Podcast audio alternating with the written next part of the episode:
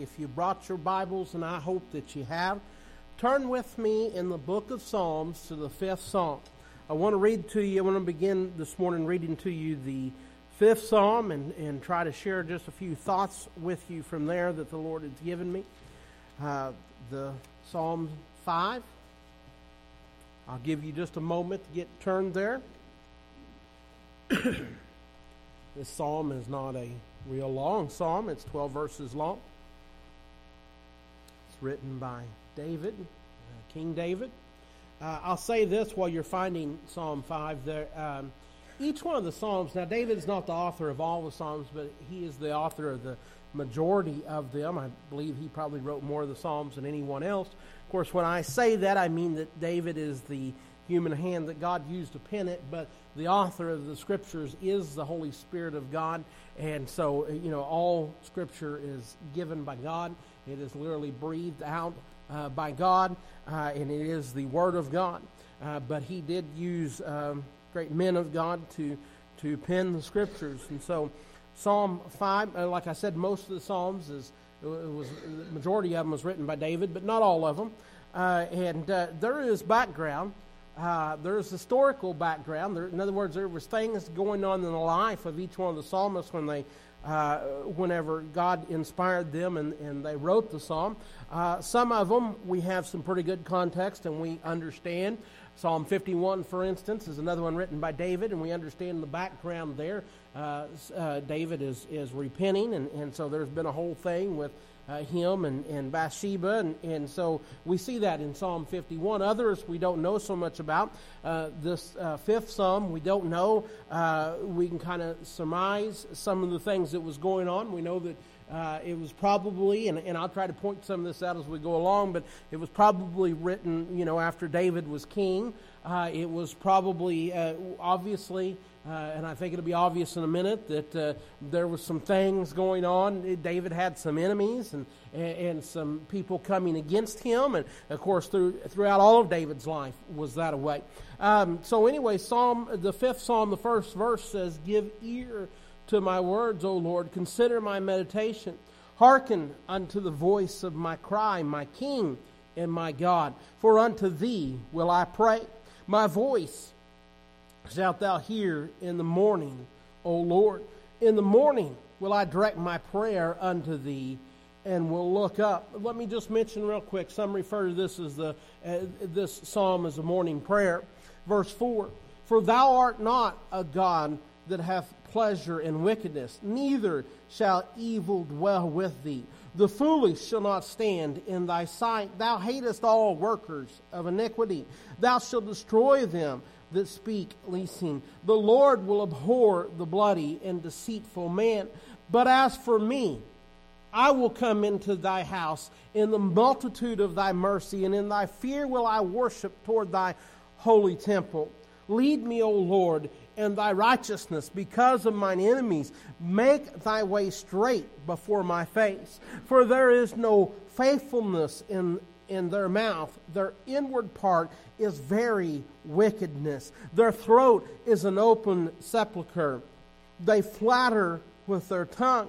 Destroy thou them, O God. Let them fall by their own counsels. Cast them out in the multitude of their transgressions, for they have rebelled against thee. But let all those that put their trust in thee rejoice. Let them ever shout for joy, because thou defendest them. Let them also that love thy name be joyful in thee, for thou, Lord, wilt bless the righteous. With favor wilt thou compass him as with a shield. Let us pray. Heavenly Father, Lord, we just humbly come before you. We thank you, Lord for the wonderful day you blessed us with. We thank you for the many blessings you poured out on us, Lord. We thank you for the opportunity you've given us to gather here this morning, uh, to be able to freely come in here uh, without any kind of fear of persecution or anything like that, and to openly declare your word and worship you in spirit and in truth, Lord. There are so many in so many places of the world right now today that do not have the same freedom that we enjoy here. And so, Lord, we praise you and we give you all the glory for it because we know know that ultimately it's a gift from you. But we also thank you for each one who has sacrificed, each one who has fought, who has bled, and who has died so that we could have this freedom. But we give you all the glory.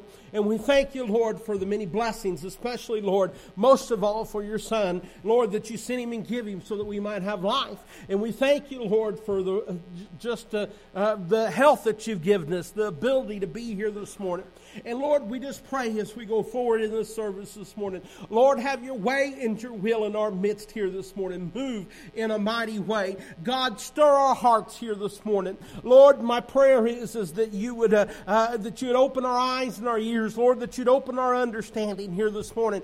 God, that you'd give us ears to hear what you'd say by your Spirit, eyes to see what you'd have us to see in your word, hearts to, to understand and to do your word. Lord, don't let us be hearers only, but let us be doers of your word. God, my prayer is, is that you would move in our midst in a mighty way. Lord, if there's any among us here this morning that doesn't have things right with you, if there's any that are lost and undone, any who are backslidden, any who are just uh, maybe not sure where they stand with you, God, let today be the day that they would repent and get things right with you before it's everlasting too late. God, my prayer this morning is that you would move upon our hearts and our minds here this morning in a mighty way. God, that your will will would be done. Lord, that you would stir us. Lord, that you would lift us up. God, that you would encourage us and that you'd draw us near to you.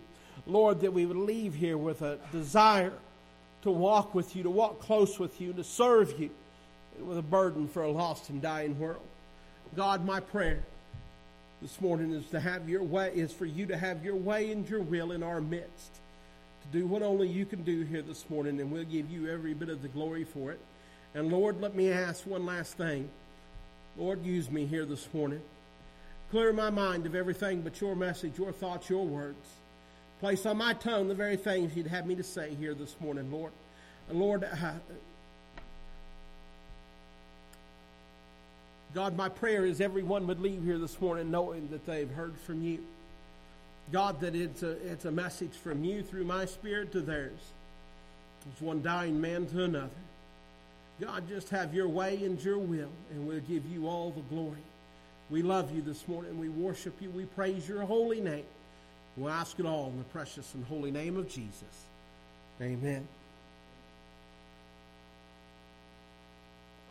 John Wesley one time famously said, Give me a hundred men who fear nothing but sin and desire nothing but God and I will shake this world for Christ.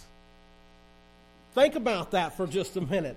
That was, that was John Wesley's heart's desire as he cries out to God Give me a hundred men who fear nothing but sin and desire nothing but God, and I will shake this world for Christ. Glory, hallelujah if we would have some Christians with that kind of heart today.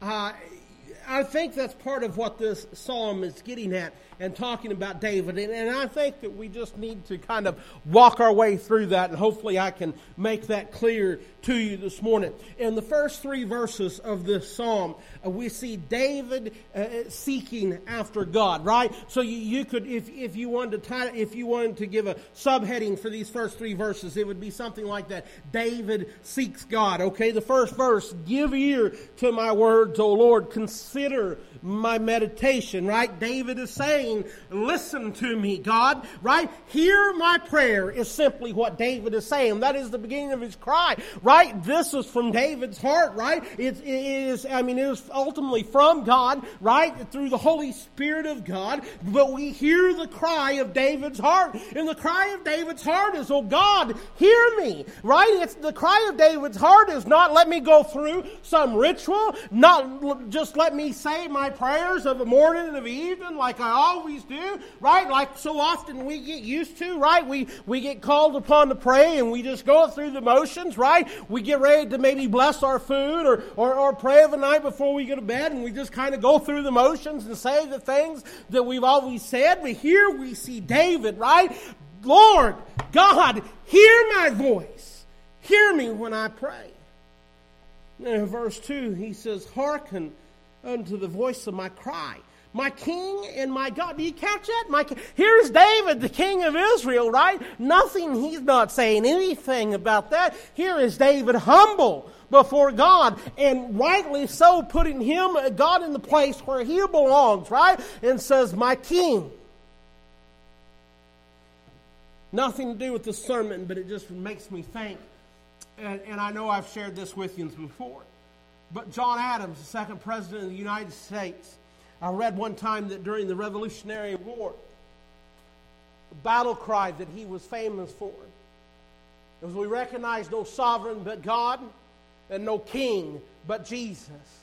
Glory, hallelujah, praise God. Hey, that's, I'm telling you right now, that's the kind of leaders that we need again today. That needs to be our heart's desire as well. And so here is David, hearken unto my voice of, uh, uh, to the voice of my cry, my King and my God, unto thee will I pray, right? I mean, when David refers to God as my King and my God, he's expressing the fact that his life is fully submitted to God. Right? He's recognizing that and he's and he is he is acknowledging that, right? With his voice, with what he's saying, right? And the same as that we need to. And David also makes the point that it's to God and to God alone that he prays. Verse 3 My voice shalt thou hear in the morning, O Lord. In the morning will I direct my prayer unto thee, and will look up. David tells us that he seeks the Lord first that he seeks him early. Here, in the literal sense, you know, it's, it's morning, but I think that we need to understand that really the essence of what David is saying is that God is first and that he seeks him first. Can I just simply say this? We are bad about getting into the place that whenever we've come to our last straw, when we've got to the end of the rope, when we feel like we've run out of options and we don't have anywhere else to go and anywhere else to turn and we don't know what else to do, then we call upon God. That's the opposite of what we need to be doing. That's the opposite of what we should be doing. That's the opposite of what our attitude ought to be. And I think that is, is expressed here as well, right? At least symbolically in this when he's saying, in the morning, early do I seek, do I seek thee, right?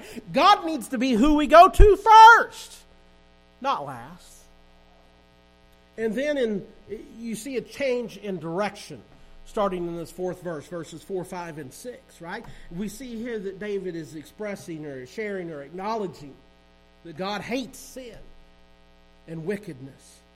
Matter of fact, verse 4 For thou art not a God that has pleasure in wickedness, neither shall evil dwell with thee. Right? David is saying, Lord, I know what kind of a God that you are. I know that you take no pleasure in wickedness, right? That there is no place for wickedness. In other words, what he's saying is there's no place for wickedness with God. God will not tolerate sin. He is a holy and just God, right? Uh, we have a problem uh, today, uh, especially in our culture today, is we like to we like to recreate God right? We like to make God into our own image, right? We like to try to reflect that and put that on God. And then whenever we have made God into our own image, then we begin to, then we have a God, right, that tolerates sin and puts up with sin and is, uh, is has a lower standard of holiness, right? And that winks and excuses things and looks the other way and, and, and, and literally lets us away with murder. But what we've done is we've created out for ourselves another God. I think the Apostle Paul speaks of that in 2 Corinthians, right? Another God, another Jesus, and another gospel. Said if one comes preaching uh, uh, those things, don't have nothing to do with them. Listen, if we're not careful, we'll do the same thing. God is a just and holy and perfect God. Now, He is also uh, merciful, right? He is full of mercy and forgiveness, right? And he, so He's a forgiving God and a merciful God. And David will mention that here in a minute. But understand that there is no place for wickedness with God, and He does not tolerate sin. Verse 5 The foolish shall not stand in thy sight. Thou hatest all workers of iniquity. Did you hear the last part of that? That's something that goes completely against modern secular Christianity. I just made that term up. I don't know that that's a real thing. But you understand what I'm saying here this morning. That flies in the face of it. They will absolutely, right, be appalled by that. But that's what the scripture says here, right? David is acknowledging that God hateth all workers of iniquity. David is saying he knows that proud fools will not enter into the presence of God. And he literally says that God hates all workers of iniquity. Now, does that mean that whenever we sin that God hates us? No, that's not what that's saying. That's not what he means by that. He hates the sin, he hates the choice, but yet he loves us enough that he sent his only begotten Son, Jesus, to die on Calvary's cross for the remission of our sins, so that we might be able to be made right with him, so that we might be forgiven, so that we might be able to one day enter into his presence. But those who have a wicked heart, and those who desire to just thumb their nose at God, There's no place with God and no place in his presence for them. Verse 6 Thou shalt destroy them that speak leasing, right? That's an, that's an old, word, old English word for talking about those who lie deceitful, those who are deceitful. Not somebody, he's not talking about somebody, see, and, and, and, we've got that definition twisted a little bit, right? Somebody that accidentally gets a fact wrong, accidentally confuses something, you know, and, and misspeaks.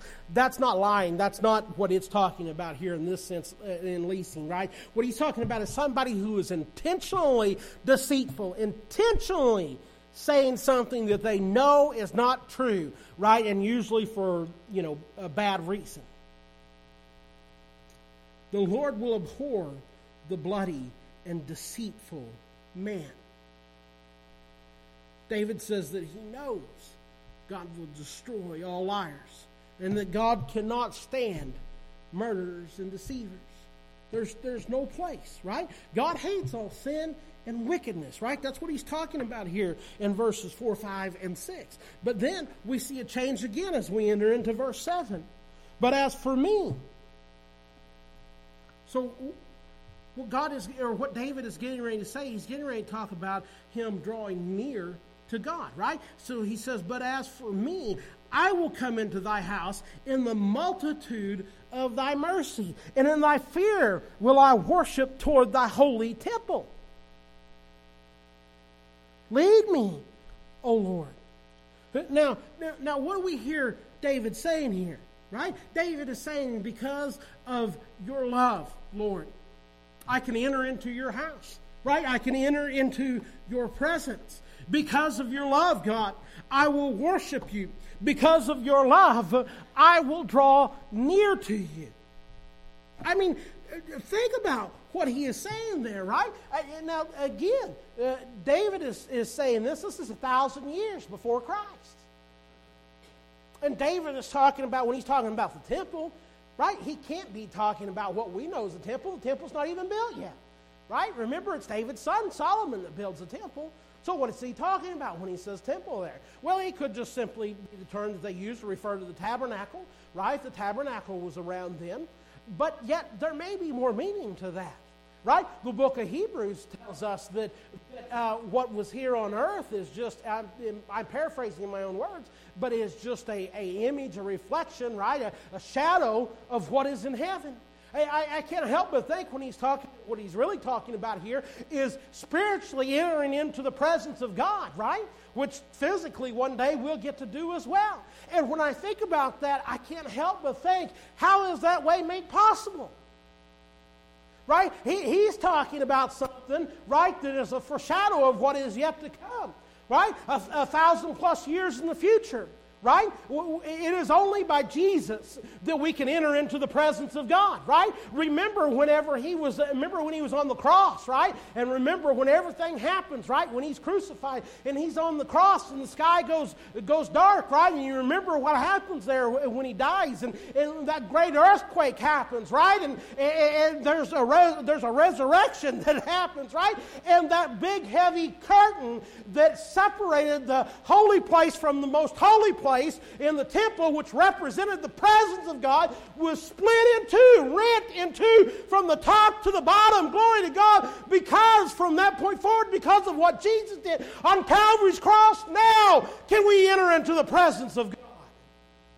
And now the scripture tells us we can boldly enter in and take our supplications to Him. Right? We can boldly enter into His presence.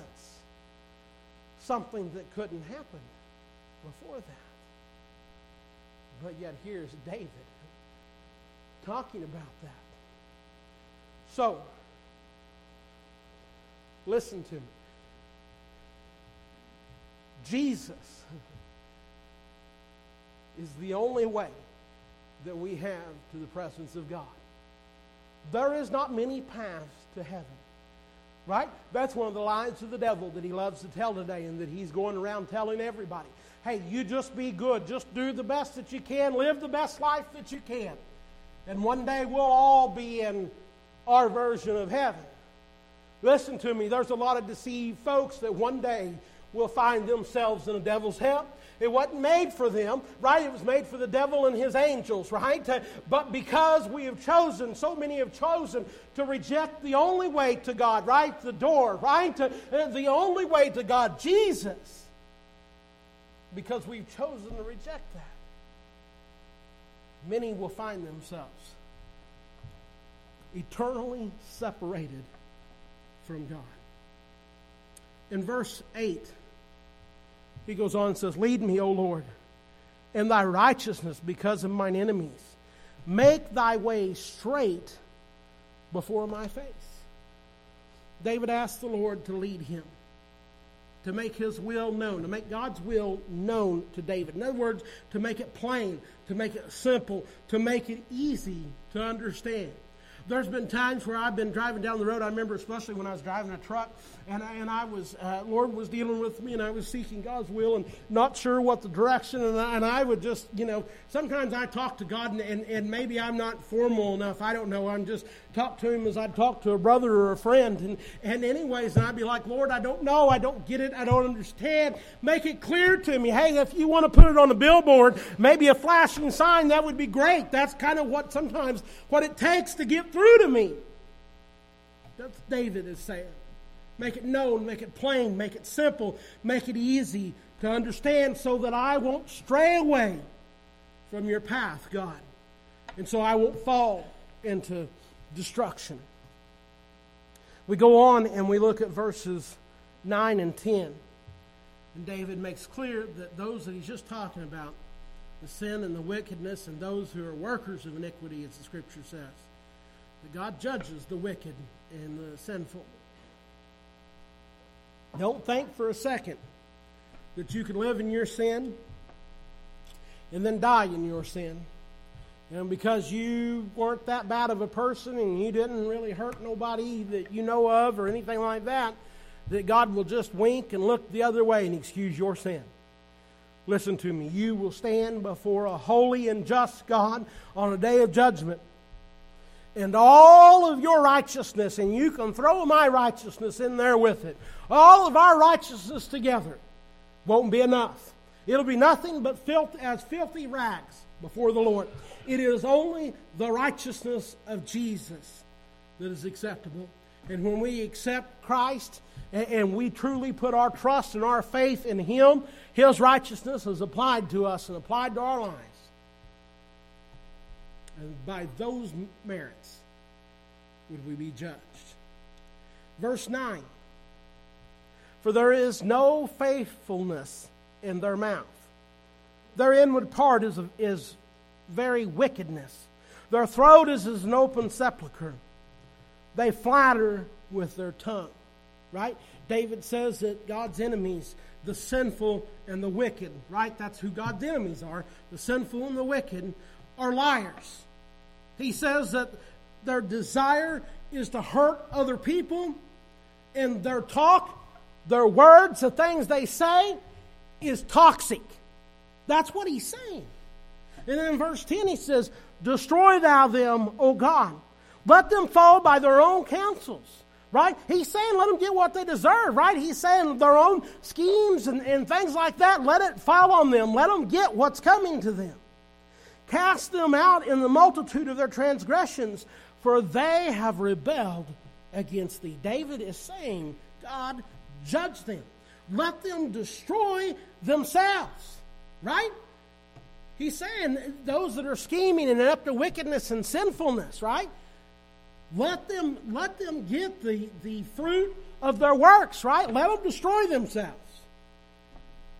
Because they have chosen a sinful and rebellious path. And then in verse 11 and 12,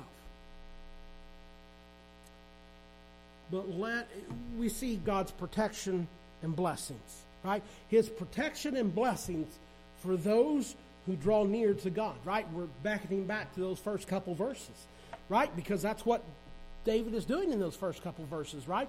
Lord, hear my cry, right? He's trying to draw near to God. He's calling upon him early. God's protection and blessings for those that draw near to God. Verse 11. But let all those that put their trust in thee rejoice. Let them ever shout for joy, because thou defendest them. Let them also that love thy name be joyful in thee. Right? God protects those that trust in him. Those that take refuge in him. They have God's protection. Now, that may not always look like we think it will look like or like we maybe want it to look like, but God takes care of His. All those that truly love God can be and should be filled with the joy of the Lord. That doesn't mean that bad things won't happen to you in this life because they absolutely will. If they persecuted Jesus and look what they did to him, will they not do so much and so much more to us, his followers? Absolutely they will. And then look finally at verse 12. For thou, Lord, will bless the righteous. With favor wilt thou compass him as with a shield. Compass, surround him as with a shield, some, something that's protected.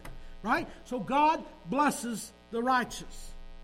God surrounds them with his favor. I, I mentioned a minute ago uh, about the joy of the Lord right? I always come back to the example of Paul and Silas, right? Whenever they have been uh, persecuted, they have been uh, beaten because of preaching the gospel of Jesus Christ, they are thrown into the innermost part of the prison, right? Uh, and, and this is when the encounter with the Philippian jailer happens, but at the midnight hour, right? When the ground shakes, but leading up to that, they are singing and making melody, and, and, and, and, there's a joy coming deep from within them that has nothing to do with their immediate circumstances.